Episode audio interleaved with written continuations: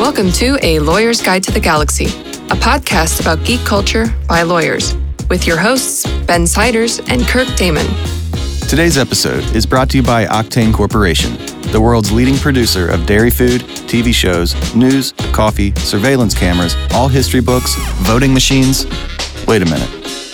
Welcome back to A Lawyer's Guide to the Galaxy, the podcast that asks interesting questions that don't have any answers. With your host, Ben Siders, that's me, and the other guy is, as always, Kirk Damon. That's Kirk, as in the captain of the Enterprise. We are intellectual property lawyers and certified geeks practicing law in St. Louis, Missouri. You can find me, Ben, on Twitter at Benjamin Siders, and you can find Kirk at KirkDMN. You can follow this podcast on Twitter at LGGPod, and all of this information is on our website, www.lggpodcast.com a study in how to use public domain works to avoid copyright infringement. and how to do web uh, web pages from like yeah. the late 90s, maybe? Yeah, web design in 30 seconds, literally.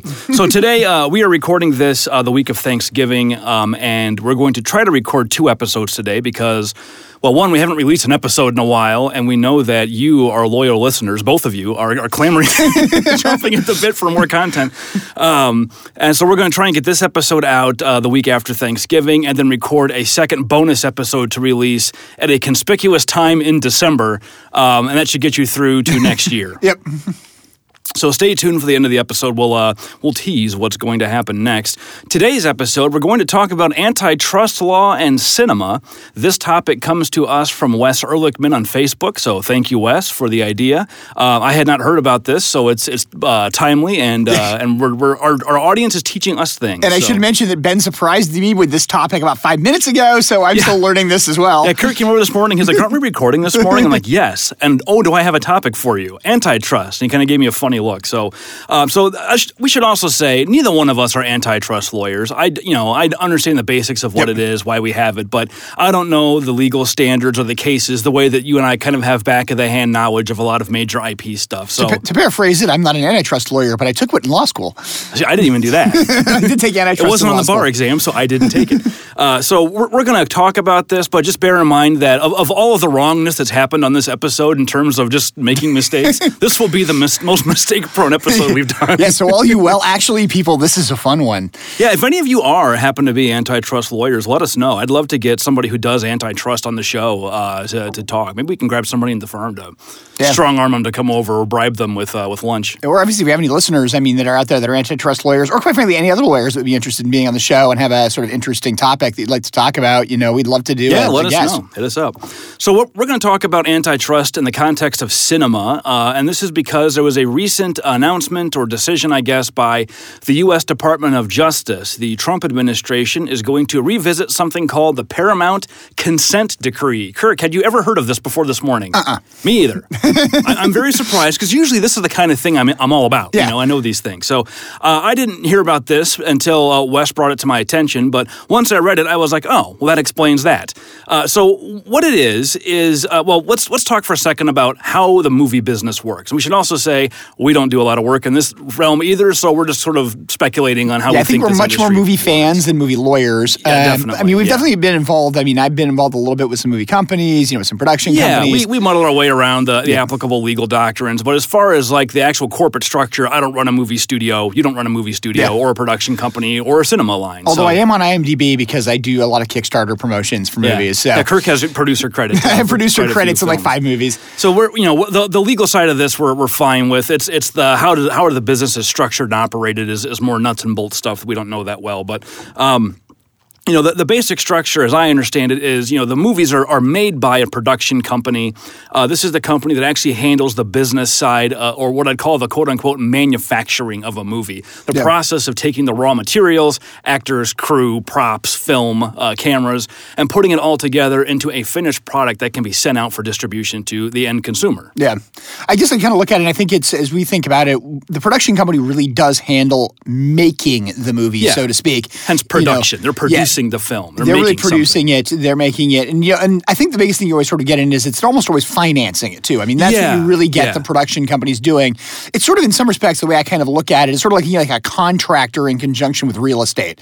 You know, Yeah. they're the person who's buying the building and then coordinating all the other pieces to get the building renovated and sold. Yeah, they get a team together. They figure out who's going to act, who's going to direct, who's going to have all these different roles, who's going to do the CGI, who's Yeah. going to edit. I, I, I think that all falls within the realm of the production company. But again, if we're wrong, someone let us know. Uh, so that's the production company, and then you've got the film studio, which Yep. is the actual physical lot somewhere in Los Angeles, usually, or or India. Well, actually, no, and all of them are also in like you know um, places like Louisiana and sort of you know all over the place like that. There's a bunch of you know I think production companies. Um, and studios, which are sort of no longer in Los Angeles. I mean, obviously, we associate Yeah. Hollywood in conjunction with being the center the major the studios, yeah. um, Although I just read the largest but- studio in the world is in India. Yeah. well, I mean, India churns out a lot of movies. They do, yeah. Um, some of which are actually really entertaining. Uh, yeah, if, if you're into the Bollywood uh, movies, they, they are ridiculous. It's almost like watching like a 1980s John Woo movies. The, the level of ridiculous, absurd action and just unapologetic silliness. and the fact that they have to end with a musical number. Yes, delightful. um, so that's the production company, and then the, the film studio, like I said, is just a lot. It's got it's basically a giant rental property, right? Yeah. The production company shows up and says, "We need a place, we need a, a stage to put people on and put props on," and uh, and the the studio's got all that stuff, and and that's kind of how they work. Yeah, now obviously, I think there's a lot of association between production companies and studios. You know, they Yeah. obviously work well together. A number of them are probably share ownership, at least in some respects. Yeah, I think there's a lot of vertical integration in these markets. It may, they may even, I mean, well, I, don't know for sure. I think part of the antitrust issue we're going to talk about is that these were split up. Yeah. But it seems like the antitrust issue was more about splitting up studios and, and cinemas, multiplexes, more so than studios and production companies. So I think there's probably still a lot of um, conglomeration here Yeah. where you have production companies and studios are either the same company or in the same corporate family. My guess is as well, and I mean, again, I may very well be wrong in this, but but my guess is is that production companies are probably a relatively new creation versus studios. I have the feeling we probably start off if we get back to the early days of cinema. We basically only had the studio, the production company, maybe something sort of after that, maybe part of this, um, but may also just be sort of as the the world becoming more commercialized. You end up with these breaking aparts of things. It's the same kind of thing as it's you know people talk about it. It's you'll bump into with like a lot of musical artists. Yeah. That a musical artist is actually three corporations. You know, there's the one that handles the live shows, there's the ones that handle the merchandising, and there's the ones that handle the recording. And even though it's all the same artist, it's really three companies Mm-hmm. Yeah. sort of sitting in the background of that, each of which does something different. I have the feeling we're gonna that that's some of what we also saw in Hollywood. Now again, I'm I'm literally making this up off the top of my head, but it's one of those things where I have the feeling that that's where it is, um, and part of the reason for this. Now, whether that was because of this or something that had already come into play, I don't know, or how early it came into play. But my guess Yeah. is originally you probably saw more the studio having more control. Again, Yeah. at the early days of cinema and the time we're going to talk about when this Paramount consent decree goes into place. And, and the background for it is that it wasn't just production companies and studios.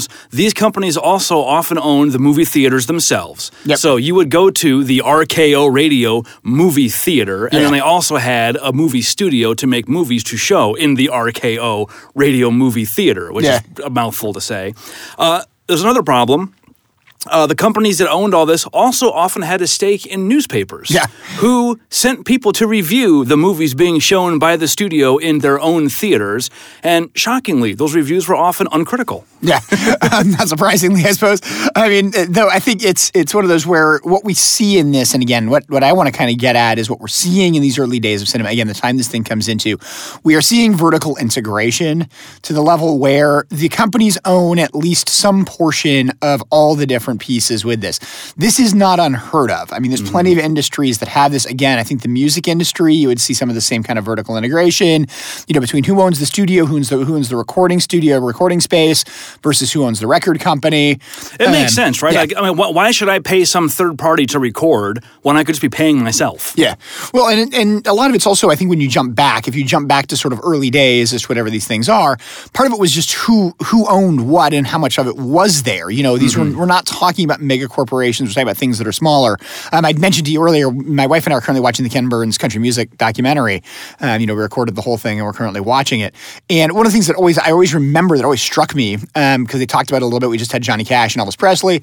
Um, is when going out to Sun Records and the idea that you know when Sun Records like you could just rent out space in Sun Records to record your you know, Yeah. the- your record, and they would just give you a copy of it. That was one of the things that you did as a master, and you walked away. But that's You how an independent record away. company works now. Yeah. If you, you walk in, you rent. It's it's like you know, it's like you're going to take your hockey team to the ice rink to play some hockey. You Yeah. know, you, you rent the ice for an hour, and then you get to play. Yeah. And it's the same thing with recording. You rent the studio for an hour, and whatever you do, it's yours. Yeah, and then what you had is you effectively had Sun Records, the company that actually produced records. Basically, if they liked what you were doing, you didn't have to pay. And they just take some cut of what the records Yeah. were that they sold. So I think it's one of those things where you, when we get back into, again, sort of the timing of when we're going to be looking at this, we had this much more sort of vertical integration, this much more idea that these were not necessarily separate industries, even. Like we talk about Yeah. it being vertical integration, but not necessarily separate industries, just separate parts of the same coin, so to speak. Yeah, and it kind of makes sense that would be that way. I mean, we, you and I listened to a, a number of podcasts. There was one we listened to recently where they talked about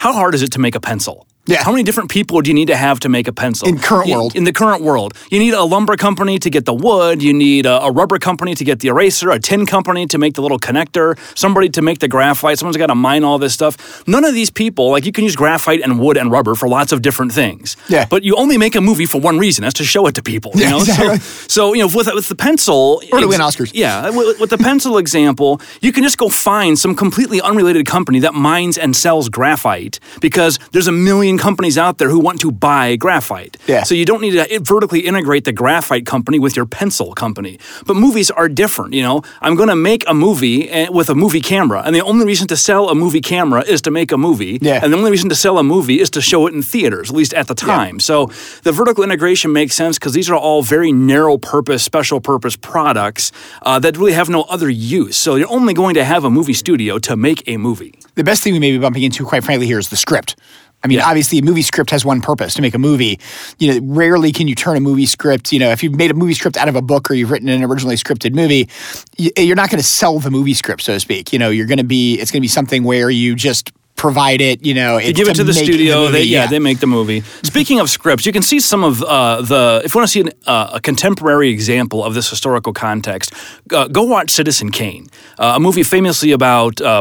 Supposedly about William Randolph Hearst, Yeah. who had this sort of newspaper empire and was dating an actress, and you know, put, supposedly ordered the newspapers to give uncritical reviews of her movies and that Yeah. sort of thing. And the, the Citizen Kane character uh, bears more than a passing similarity to that. So uh, there, the, some of this this backdrop can be seen in that film.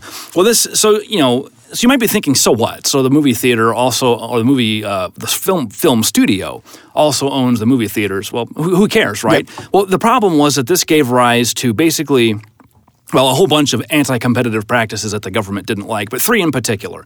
Uh, the first one was called block booking, and this is where a movie film or uh, a film studio uh, would, would force theaters to, if you want to get our good movies that are going to do well and Yeah. make you a lot of money, you've also got to take some stinkers that we don't think are going to do that well. They're not mass appeal movies, but we want them out there to take up space, crowd out competition, and get at least some people in to see them. Also, quite frankly, to potentially win awards. Yeah, exactly. Yeah. Uh, the second thing they didn't like was called clearances, which basically meant granting geographic exclusive deals to certain theaters or chains. And the last one went the other way. It was called circuit dealing. This is where the theater is functioning as the monopolist, and it's going down to the studios and saying that if you place your movies in a competing multiplex, a competing line of theaters, then uh, we're not going to allow you to put any more in our theater. So if you've got like a regional monopoly uh, where you own all the theaters in like a three-state area, you can effectively keep you know keep competing films out by telling a certain studio you can't go to any of our competitors. It makes it harder, uh, you know, to get movies into indie uh, theaters and Yep. places like that. So uh, this was all busted up in the 1930s, and the studios were forced to get rid of the cinemas they owned. Um, and now we see in, in the current day, you see a lot of market consolidation within the movie theater industry, and like AMC, and it was uh, what was the other one we had around here that was just bought by Uh, Regal? Marcus was Wehrenberg just bought was just bought by Marcus. yeah, it was yeah bought by Marcus, and then there's like a Regal, I think. Is that another one Regal's that's got like around? one theater, if I remember correctly. We have a number of independents. We have two different independents. Yeah, there's quite a groups, few Louis independents in St. Louis. Um, Yeah.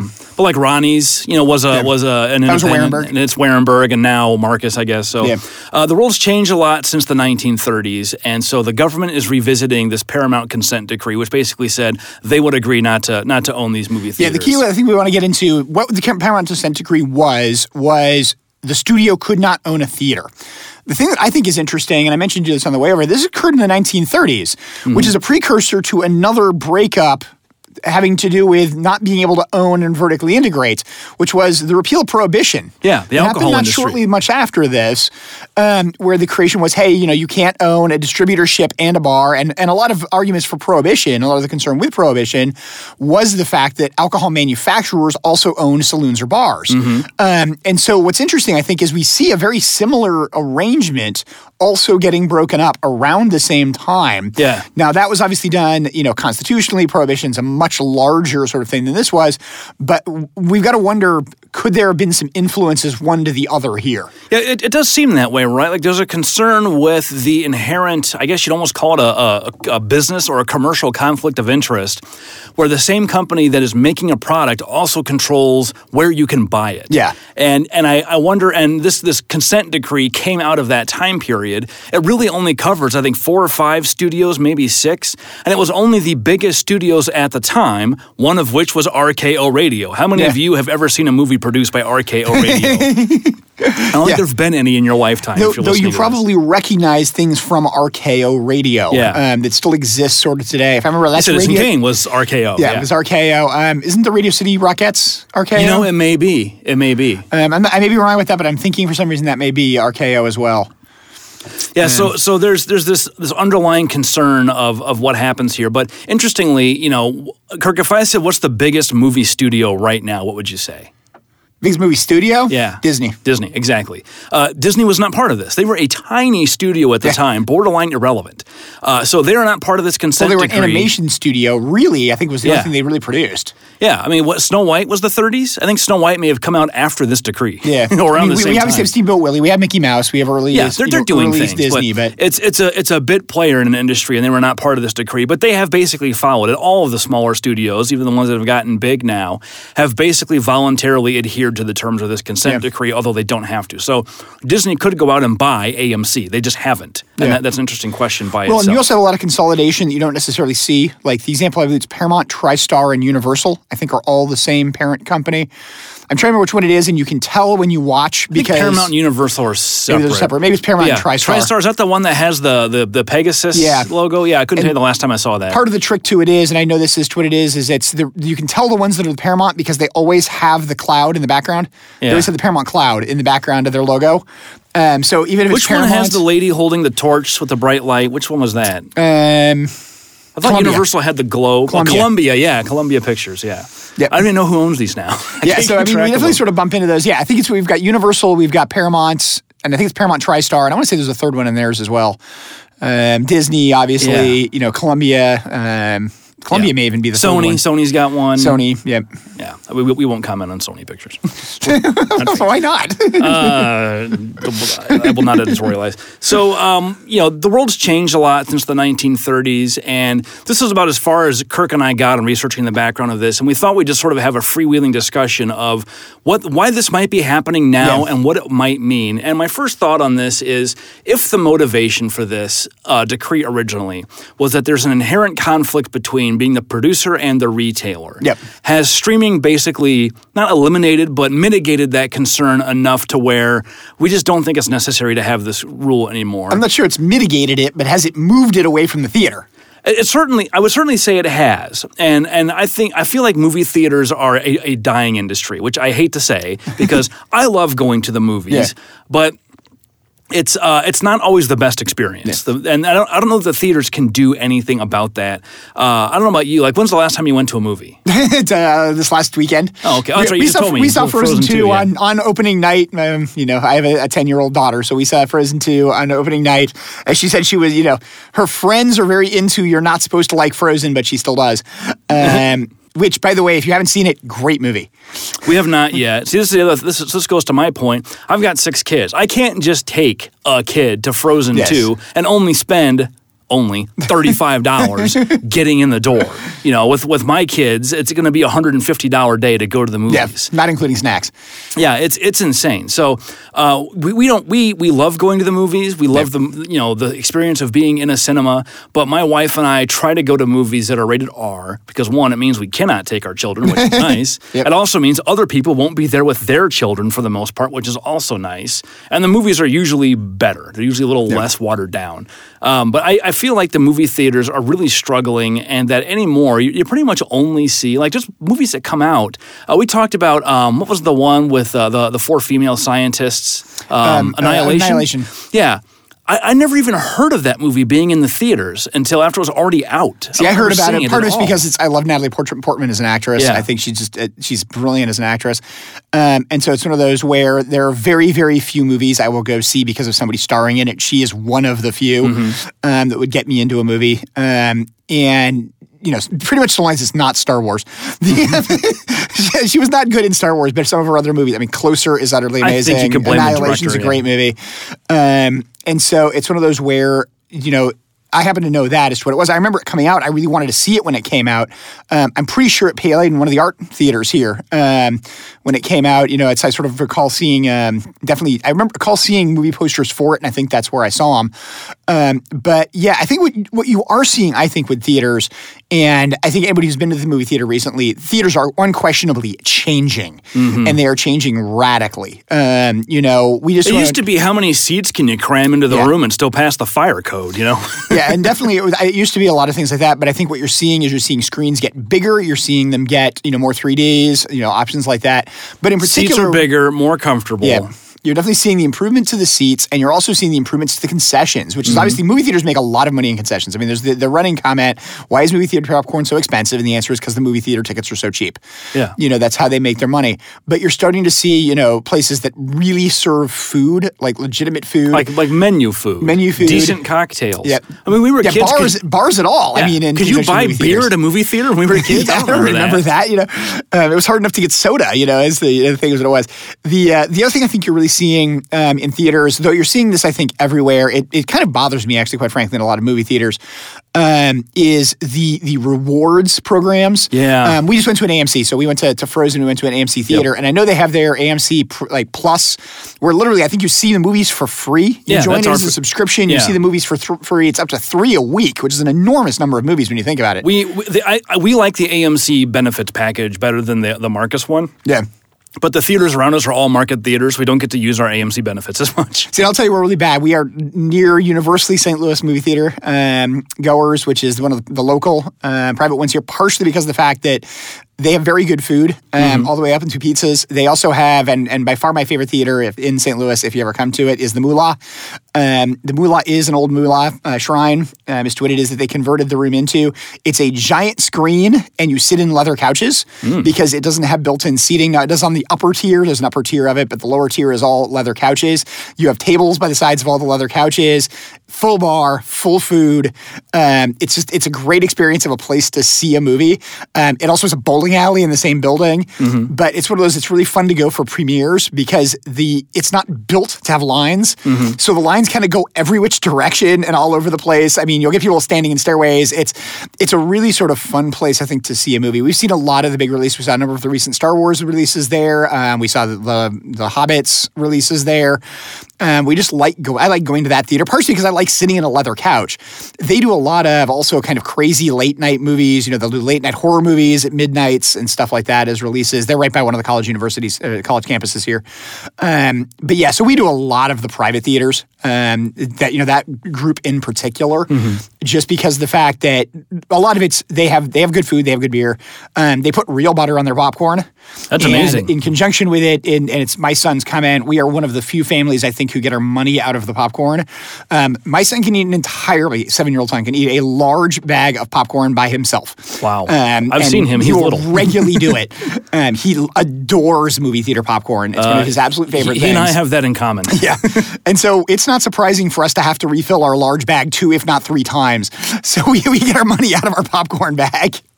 Well, I mean, and I think another thing, another factor here is that the cost to make movies has just gotten ridiculously out of control. I mean, what would you say is a cheap movie to make these days? I mean, it's in the millions, well into the millions. I mean, I would say ten million dollars Yeah. for, for like a, a wide national release movie is absurdly cheap. yeah. Uh, yeah, if you're talking about something that's not indie. Yeah, exactly. Like you can still have your occasional, you know, Kevin Smith, you know, indie films that you can make for thirty five thousand Blair dollars. Witch Project. Uh, Everybody you know, remember that? Blair Witch Project. Oh my god! Don't you mean I? I, I? Okay, so I am. I am on the. Did you like that movie? I did like the movie actually, What- though it's, it's weird. I, I just remember sitting down and, and, and watching it and saying, well, "What am I looking at? Why do I care about these people?" and then uh, I did not get the shaky cam sickness, although I do hate the shaky cam filming Yeah. style. It's kind of gone by the wayside, I think. It has, and you know, was, with Blair Witch, it was at least organic. Like they were holding the cameras, and they're not camera people. Yeah. You know, they don't know what they're doing. So it at least made sense there. But like, m- there was a, a spate of of movie making style from like 2000 to about five years ago, where whenever there's an action scene, the camera's going to be really, really close in, tight on the action, with really, really quick cuts from scene to scene, and a lot of shakiness and and and blurring. Yeah. And I just remember watching these movies like this, like the um, Batman Begins, like the final fight scene in the train Yeah. was like that. I remember I'm I Cloverfield. yeah, I'm like I I can't tell what's going on. Like I don't have any sense of where the characters are Yeah. in space relative to each other. So I just can't even follow what's going on in Yeah. the fight. And I uh, think eight millimeter did it too, if I remember rightly. Didn't yeah, it? yeah, uh, the end of Black Panther had a little bit of this when they were fighting in the train area. Yeah. There was so much CGI and moving around. Maybe I'm just going to be too old, you know, to watch movies like I, that. I think the one thing, you know, just talking generally about movies that we sort of bump into in conjunction, you talk about the cost of them. I think part of it is the sheer use of CGI. That's the thing. You know, it's we're starting to see, and I think Black Panther's a great example. You know, there's there's CGI moments in that film that don't need to be CGI. Mm-hmm. It's just it's almost cheaper to do them in CGI now than it is to do anything else. But just Well, telling you people about expect the it, cost, right? Like if you're going to have a comic book movie, if there is not some big, epic, long, drawn out, elaborate fight at the end, people are going to walk out and be like, "Well, that was boring." It was a super. It was a superhero movie. We need Yeah. superheroes to fight. C- compare that to like uh, Obi Wan's fight with Darth Vader. You Yeah. know, it's very badly choreographed. It's it's a guy in a costume and an old man swinging you know cardboard tubes at each other. Not even cardboard tubes, they were wires. Somebody fixed it in editing. You know, uh, you know th- that's not an especially compelling fight scene. Compare that to say the end of episode two, Yeah. where Yoda gets out his lightsaber and. And we find out that he's just pretending to be old and frail all this time, and Yeah. he's actually a, a crazy uh, little ninja guy. Yeah, exactly. Which, when I first saw it, I was I, I went from this is silly to this is actually kind of cool to no, this is silly to what is well done for something that's silly. Like I, I'm not laughing at least, which I thought I might be, but Yeah. yeah, um, but yeah, you're, you're right. Even movies that don't seem to need CGI, Yeah. you know, because it's one of these things that where because we have it and it's affordable now in the context of a movie budget, it's it's used because we can use it. Yeah. And I think it was Lucas that said, you know, a special effect without a story is a boring thing. Yeah. Like you, you, you know, the story needs to drive when you need to use it and, and when you don't. we used to have so much push of the what could you do with special effects. I mean, I still remember like watching making of The Empire Strikes Back, Mm-hmm. and you know how they did this Luke Snowspeeder getting hit. I mean, there's a firecracker in a model, Yeah. you know, and stuff like that. And you know, they they had so much they had to work out about how to make these effects work. They couldn't do a lot of them. well, particularly in Empire, I mean, we the reason we always use special effects in space is because it's black, so Yeah. that when you when you matte print the foreground objects under the painting, you can't see the matte box that well. Although if you watch Star Wars, you can see the, high boxes, now, yeah. yeah, and high def on the Tie Fighters. But you can't do that when you have a, a daytime background. So if you watch The Empire Strikes Back, you know the way they got around that was to not print the foreground objects in full opacity, so you can actually see the AT-AT walkers through the through the snow speeders if you watch that scene because they didn't print all the elements at the at, at, at you know at, in a non-transparent level to help minimize those matte boxes. But Yeah. and, and I don't think they've ever really cleaned that up in the special edition. I hope they don't. Like yeah, that's, they a, that's a they neat did- thing. They truly didn't, and I, I, have to admit that it's one of those where I actually enjoy watching the high def special edition in some sense of Star Wars because I actually like seeing the matte boxes. Maclunkey. Uh, Maclunkey. We're not going to get into what he says? Maclunkey this episode. If you don't know what that is, go watch the newest version of Star Wars on Disney Plus, where where Greedo inexplicably. adds a word. So okay, let's let's, let's cover this real quick. Okay, this is the episode of a million digressions. Everybody knows the Greedo Han scene in the Han cantina. shot Han first. shot first. Everybody knows that. That's canon, and the new stuff is not. Um, but they they keep messing with that. I don't understand why. Just change it back. it's universally hated, but they, they won't do that for some reason. I, I feel like it's a big middle finger to all the fans. I don't care how bad you want that. We're not going to fix it. So now the thing is, Greedo says, uh, you know, over my, or no, Han says, "For my dead body." Greedo says, um, you know. Glad I found you first. That's the idea. Uh, well, Greedo says, I've been waiting for this a long time. Han says, Yeah, I I'm bet sure you have. have. Then what really happens is Greedo uh, gets shot. Han Yes. just shoots him Han on the shoots table. him on the table because he's un- he's unholstered his blaster. You've Yeah. seen him doing it. Then some unauthorized rogue operatives in Disney who have not yet been caught have gone in and changed that scene time and time again. So Greedo shoots first, and Han And misses wildly somebody sitting Misses across the table from him. Then Han shoots him. And now in the latest version, after Han says, "Yeah, I bet you have," Greedo shouts, "Maclunkey." Maclunkey without translation. Remember what no Greedo's speaking alien, and there is subtitles for what he says. There is no translation to the word Maclunkey presented, and then they shoot simultaneously. Yeah, I do not understand. And so if you see a bunch of Star Wars memes out there showing all the other quote unquote additions that have been made, which is Greedo shouting Maclunkey in random parts of The best one I still think is is is Yoda Yoda saying Maclunkey after announcing there is another as he dies. Maclunkey. Sorry, spoiler from from Empire, from Return of the Jedi there. Yeah, if you, haven't, if you haven't seen that, go see it. Um, okay, so we, we're, we're digressing um, quite a bit. we are Um, digressing. And you know, I think another factor here in, in what's changing the movie industry is there is a level of competition in other industries that they didn't previously have to face. And I'm Yes. thinking specifically of video games, Yes. which are, are now a bigger industry than movies in the United States, at least, and, and, and certainly everything globally. else in many respects. I mean, video games are now the biggest entertainment industry. Yeah, and, and a lot of that growth is actually coming, uh, oddly enough, I just looked this up this morning. Uh, mobile gaming, we probably Yeah. would have predicted that, but also PC gaming has picked up more than consoles. Consoles kind of absorbed what used to be the arcade space. Yeah. Arcades, you know, another thing that's gone. Uh, but we're seeing an uptick in mobile gaming, and actually VR starting to take off too. Yeah, I mean, I, I think it's amusing with sort of Last of the Arcade because it's you know I have abiding memories of when I was in high school. I used to go out to see movies with a bunch of friends. Mm-hmm. You know, it was my, my role playing group, um, and whenever we went, we Nerds. would always go. Yeah, total nerds. When we used to go, we would always go to Aladdin's Castle, which was the local Yep. arcade in the mall, Yeah, where you'd mall. go to see the movies, and we'd Where go. smoking we'd- was allowed. we'd go two hours ahead of time, um, get our tickets to make sure we could get there, and then we'd all go over to the arcade. And the trick was there were five of us, and if you bought hundred dollars worth of tokens, you got like fifty dollars free. So we'd all show up with twenty bucks. Pool the money. One person would walk in and get the hundred dollars, hundred and fifty dollars worth of tokens, and then we'd play video games for 2 hours in the arcade before going over and uh, and watching the movie. And it's it's one of those things like we did that a lot. Like that was just a lot of like going out. I mean, we were '80s mall rats. I mean, Yeah. that's what that was. But I think the what you really see going on in the theater right now, and this was my take, is I think there's been a, a sort of recognition that movies, TVs, video games, it, you know, as as parents, we get the, called the thing all the time of screen time, you know, and worry about screen time. And screen time is all of those things. And I think what you've seen in the entertainment industry is you've seen the entertainment industry sort of acknowledge that screen time is all of those things. How do you distinguish screen time? And what you're really seeing with movies now is the idea that going to the movies is an experience. It should involve the food. You know, it's a big Yeah. thing with the food. The food is, I think, quite frankly, the food is not nearly as unreasonable as it used to be. I think it's actually gotten better. Like, you know, it's a, a bucket of popcorn for $8 is absurd. Or I can get a personal pizza for 12 That's not Yeah. that bad. Yeah, but even the bucket of popcorn for eight dollars includes refills. It's a lot of popcorn. You know? Yeah, it is. Mean- it's an inhumane amount of popcorn.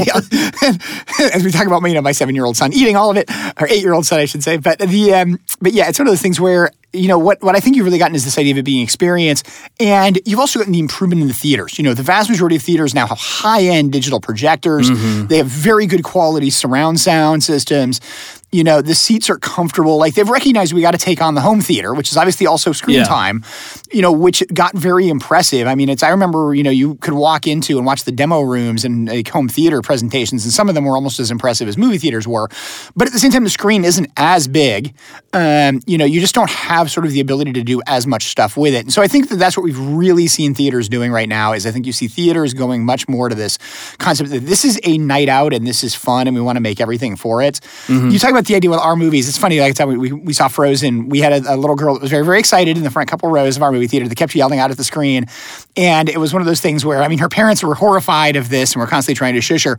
But I think it was one of those things where I think the rest of us in the movie theater were all like, you know, we're, we all have small kids here. None of us really that's care. a kid's movie. You, you expect that. but uh, You know, I think with the movie theater experience, you know, I, I think that's a, f- a good point. With with everybody's got some kind of home theater system now. Yeah. Even- It may not be a great one. But you've got something. Yeah. Uh, you've got streaming. You can get access to a lot of stuff, and it's just we, we more and more live in our homes. I know it sounds weird to say, but we used to live out in our communities Yeah. uh, more so than we do now. And I think we're becoming more and more isolated uh, people, where we spend more times in our homes because going out is a pain. You know, you remember when you were a kid, you used to get dressed up to go fly in an airplane or go to the movie theater. I mean, not like Yeah. always your Sunday best, but you at least you know you dress a little nicer. You like now, I just wear jeans and a t-shirt out to the movies. What do I care? of course, but some people do that to work, so it's you know. well, yeah, we don't work in that kind of job. Uh, you know, but but going to the movies now, I mean, I, most movie it costs so much and it's such a pain. Most stuff I will just watch when it comes out at home. It's not like it used to be where you know when we were kids, if you didn't catch it in the theater, you may not ever get Yeah. to see it. You know, Well, I, I, I joke about that when I was a kid. It's, so I didn't see Star Wars in the, when it was first in the theaters. I saw the I saw Empire as my first Star Wars movie, and I saw it going to people's. Um, t- birthday parties. Yeah. And the issue with it was is because I was just on I was, essentially uh, as my parents would have said too young to see Star Wars. They thought I was a little bit too young for it. You know, it was based science fiction battle. They'd worry I'd be scared, I wouldn't understand it, sort of stuff like that. So they didn't take me to see Star Wars even when it became the phenomenon that it became but it sort of continued for so long and you know going in empire like i knew all about star wars i'd seen star i think i may have even seen it on tv but i definitely had not seen it in the theater um, and i remember going to see empire at, at kids birthday parties. Well when they released empire they also re-released star wars Yep. either just before it or just after it. And i think it was i must have think it was just after it because then i went to go see star wars in the theater. Around the time i saw empire strikes back i saw it again. I saw both of them again in the theaters around the time i saw return of the jedi. Now we see a bit of that i think with theaters. I mean i still remember where they do you know they, they've done like lord of the rings like showing all of the movies back to back. Yeah. you know when they'd released a new one you know the big marathon thing stuff like that. They've done it with star wars as big marathons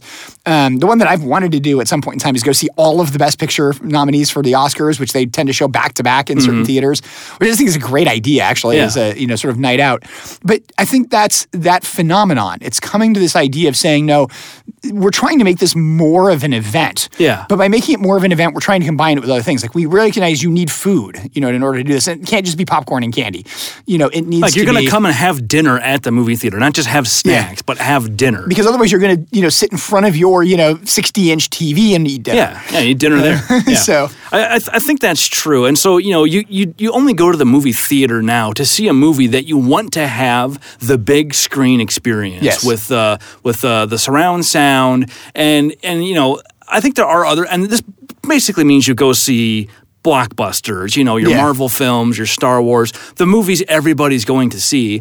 You know, it used to be that you went because if you didn't see it, you may not get to, right? Like Yeah. Star Wars would be out on TV on some channel at some point. You didn't know with when. ad breaks Yeah, with ad breaks, and it would take three and a half hours to get through the movie. and they'd cut half an hour from it to Yeah, and, and, you, and you didn't always know if a movie would be released on, on VHS at all. It wasn't by no means guaranteed the way that it is now, and the cycle might be years. Whereas now, you know, a movie's out in the theaters. I've I remember seeing ads for movies, and then Mackenzie shows up with it. That's my wife. Yeah. Uh, on DVD, I'm like, isn't that still in the theaters? And she's like, no, it's been out for like three months. Yeah. like only three months. and It's on DVD already. well, the ones I And distinctly there's movies now that get released simultaneously. Like we go to hotels and you can get movies that are in the theater on your TV.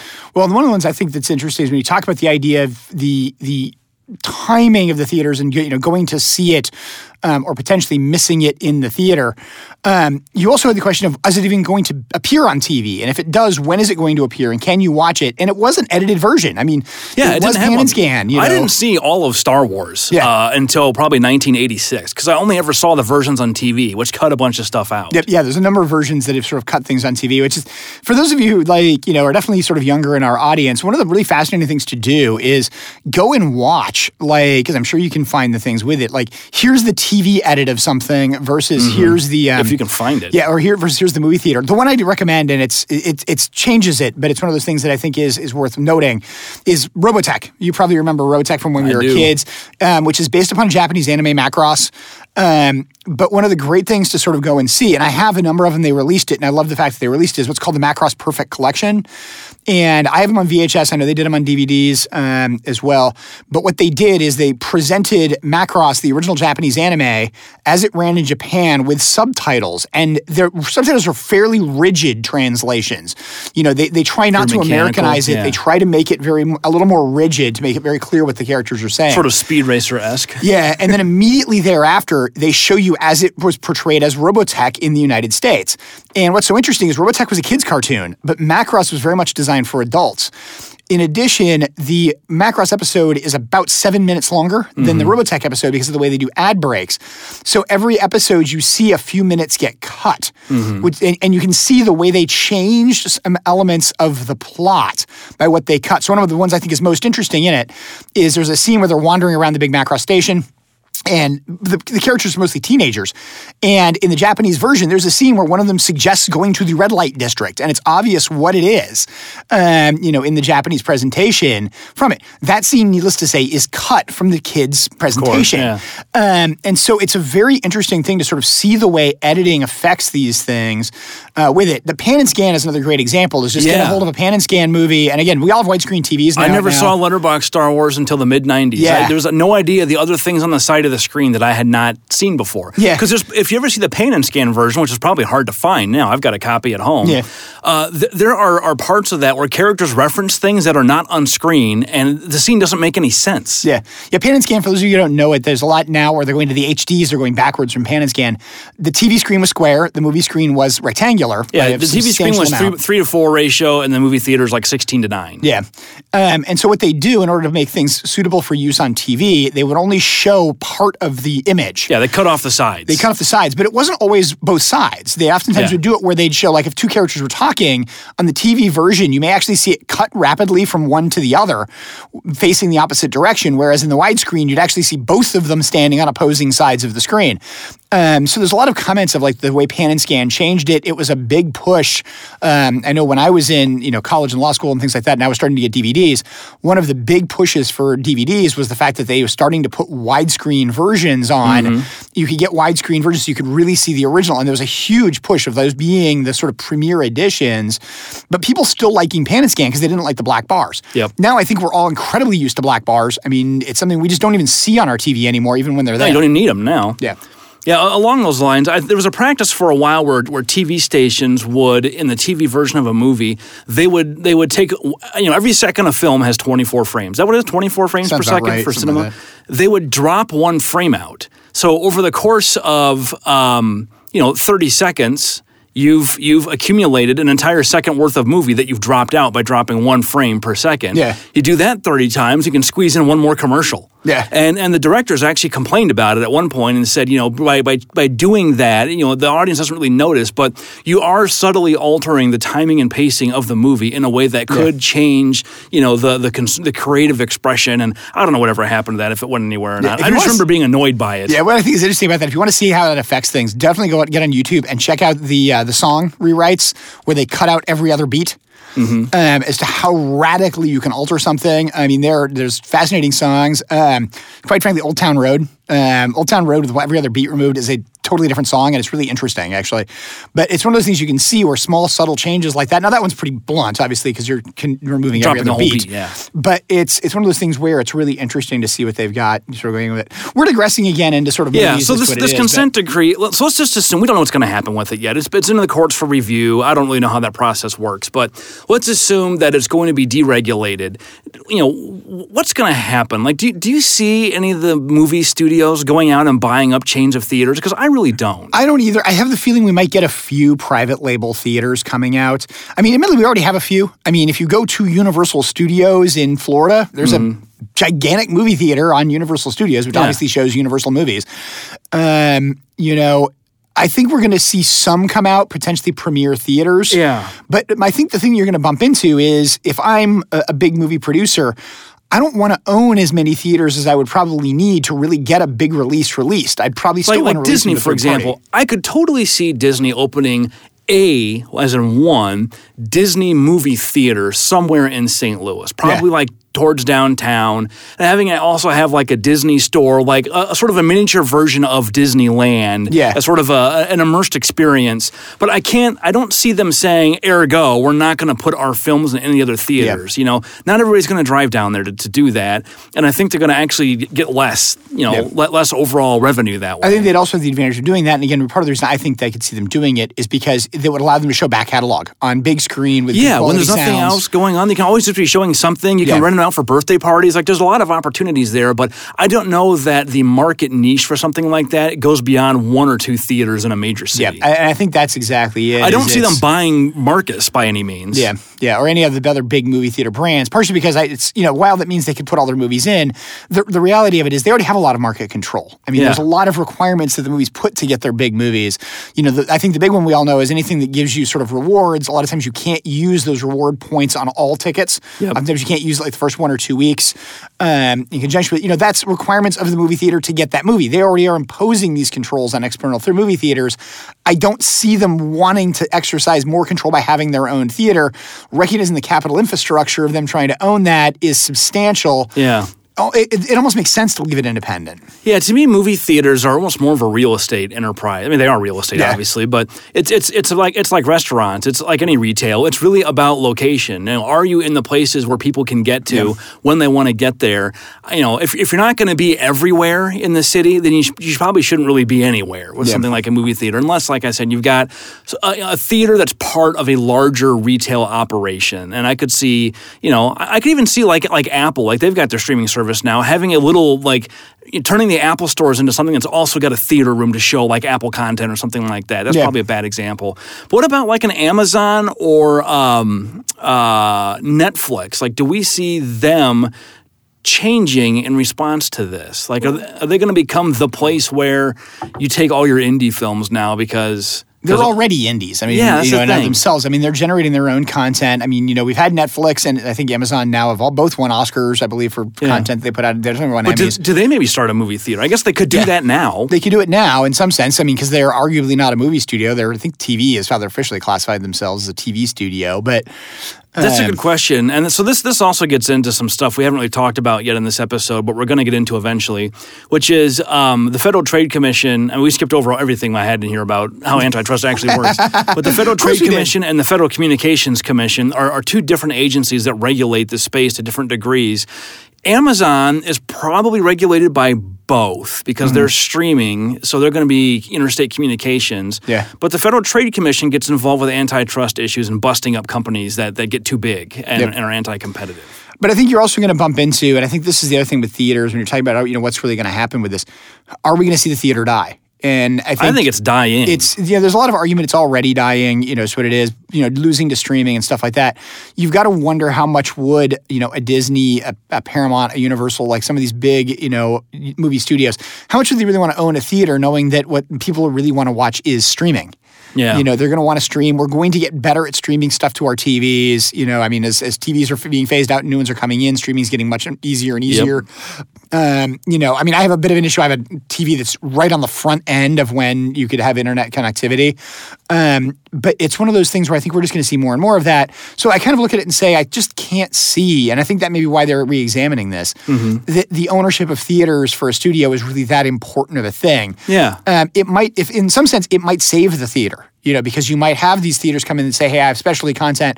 I'm going to make an extremely good quality theater." And taking a Disney, I'm going to use THX. You know, and I'm going to use THX to its extreme in every one of my theaters because I can. Yeah, and It's then a loss maybe leader. maybe you make it like a super high end experience where it's a smaller, like like I said, it's sort of a Disney theme park little Yeah. area with with retail and, and things like that.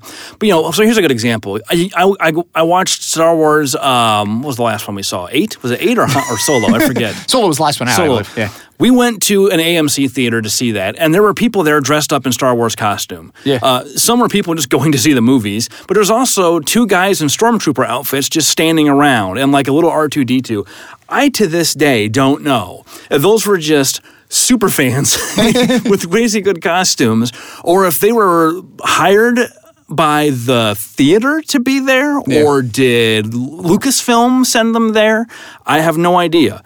Um, and I'm guessing that if they were hired by the theater without Lucasfilm's permission, they probably should not have been there. But I, I don't know. So uh, hopefully, I didn't just rat anybody out. But, um, but I mean, it's not unique to them. You go to any movie theater on Star Wars opening day, and there's a bunch of people in costume, right? Yeah, we Like- had, we had. I mean, when when episode did, uh, um, I think it was one of the special editions actually opened. We did one of the late night things, and we had people breaking into spontaneous lightsaber battles in the hallways. You know, Yeah, it happens. Yeah, it happens. So you can see something like that at like a, you know a, a Disney Circle R uh, theater where they've got people in costume that are like waiting Yeah. tables and stuff. A miniature version of the theme park, like I said. Well, and in But do you do you see that though for like an NBC Universal theater? Yeah, I mean, again, maybe. But I think the thing that's interesting also as well with the Disney, and one of the things they've commented, like we all know the uh, Galaxy's Edge at Disney World Yeah. now, d- that's canon.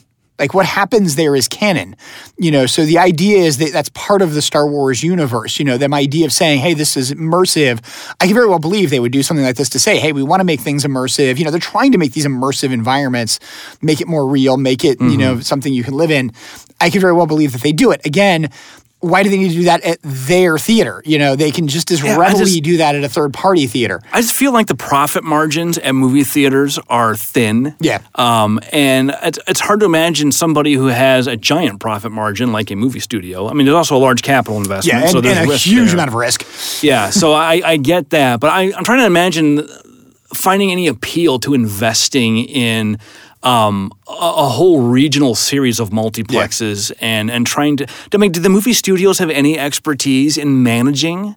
Um, a, a retail enterprise like that, I Yeah. just I don't know. Disney that they does. do. Obviously, it Disney has does, that but does that's that. A, Disney's Universal always going to be a of unique Universal example. Well, Yeah. Universal has it because of Universal Studios as well. But oh, that's true. That's true. They got the theme park. they both have too. theme parks. You know. Does Universal have Harry Potter? Yes. Okay, so that that's their brand. That's what they would have as a Potter. You know, Yeah. that, that's their thing. But what about so who's left? I mean, because Disney's got ABC, ESPN, DC, DC Comics. DC Comics. Who who is their production company? I want to say that's actually Universal. yeah. Yeah, because Universal So Studios has have DC two. They have a duopoly, and I guess ES, CBS is, is kind of Yeah. who owns CBS. I don't even know. Uh, Are they just kind of off on their yeah, own? it's- it's some, I think Time Warner.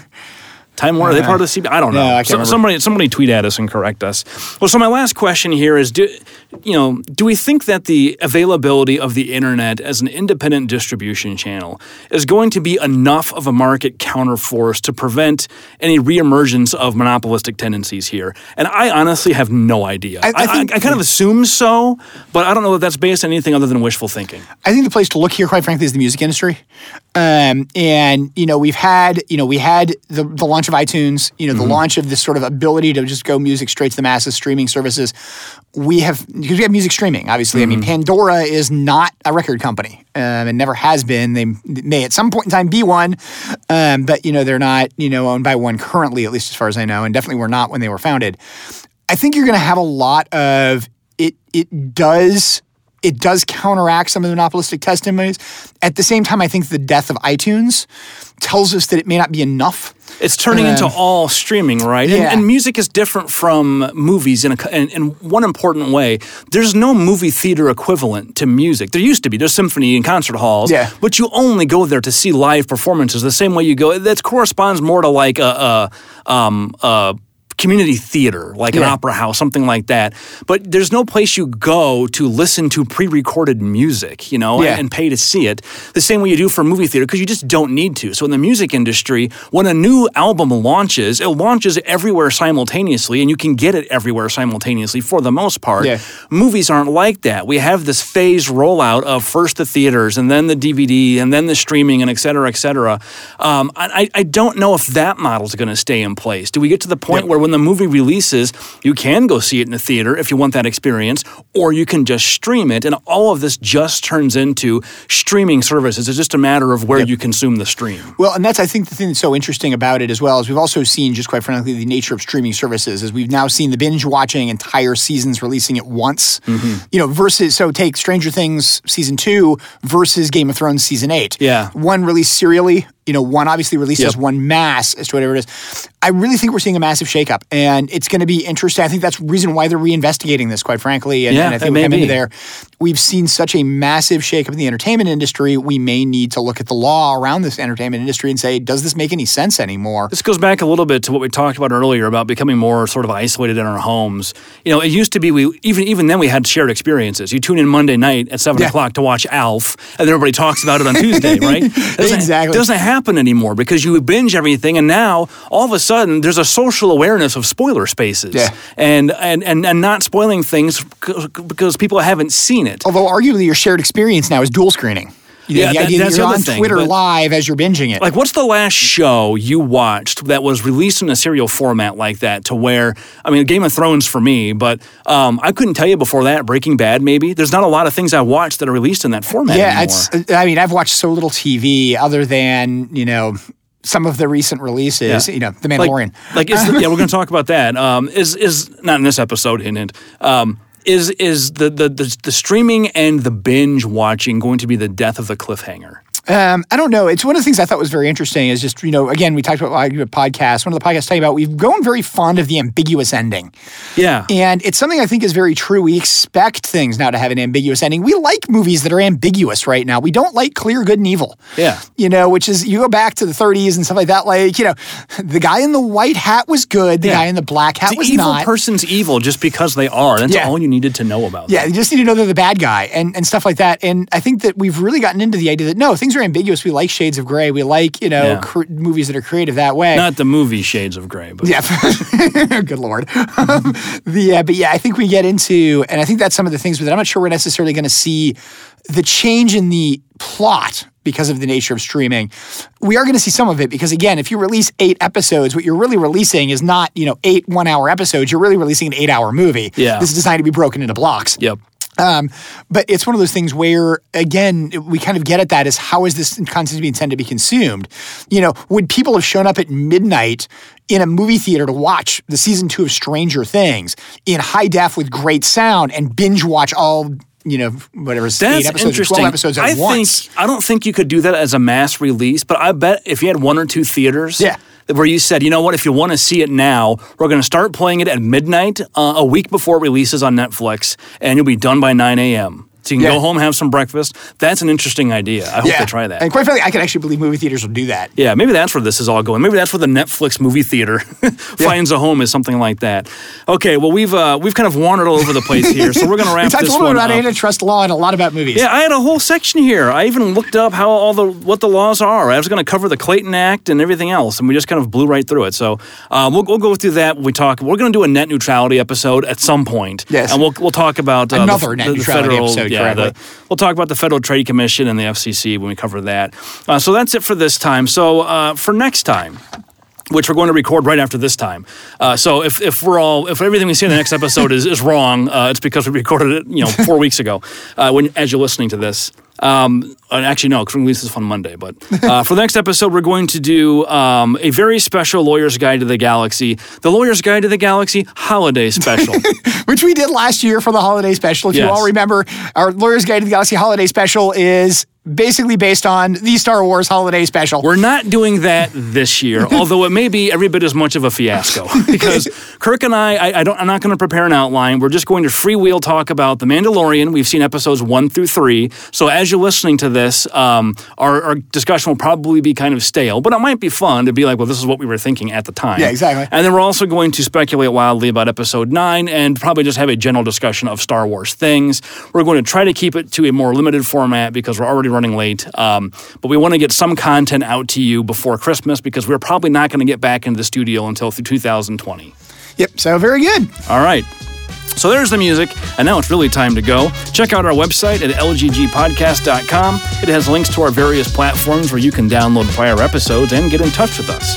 Uh, oh, get in touch with us on Twitter, Facebook, and by email at lggpodcast.com. Subscribe to this podcast on the platforms and give us a review to help new listeners find us. If you're looking for me or Kirk on Twitter, you can find us at Benjamin Siders or at KirkDMN. That's all for today. We'll see you next time. Lorem, play us out. The views expressed by the participants of this program are their own and do not represent the views of, nor are they endorsed by Lewis Rice LLC, its officers, directors, employees, agents, representatives, shareholders, and subsidiaries. None of the content should be considered legal advice. As always, consult a lawyer. This podcast was produced and recorded at Coolfire Studios in St. Louis, Missouri.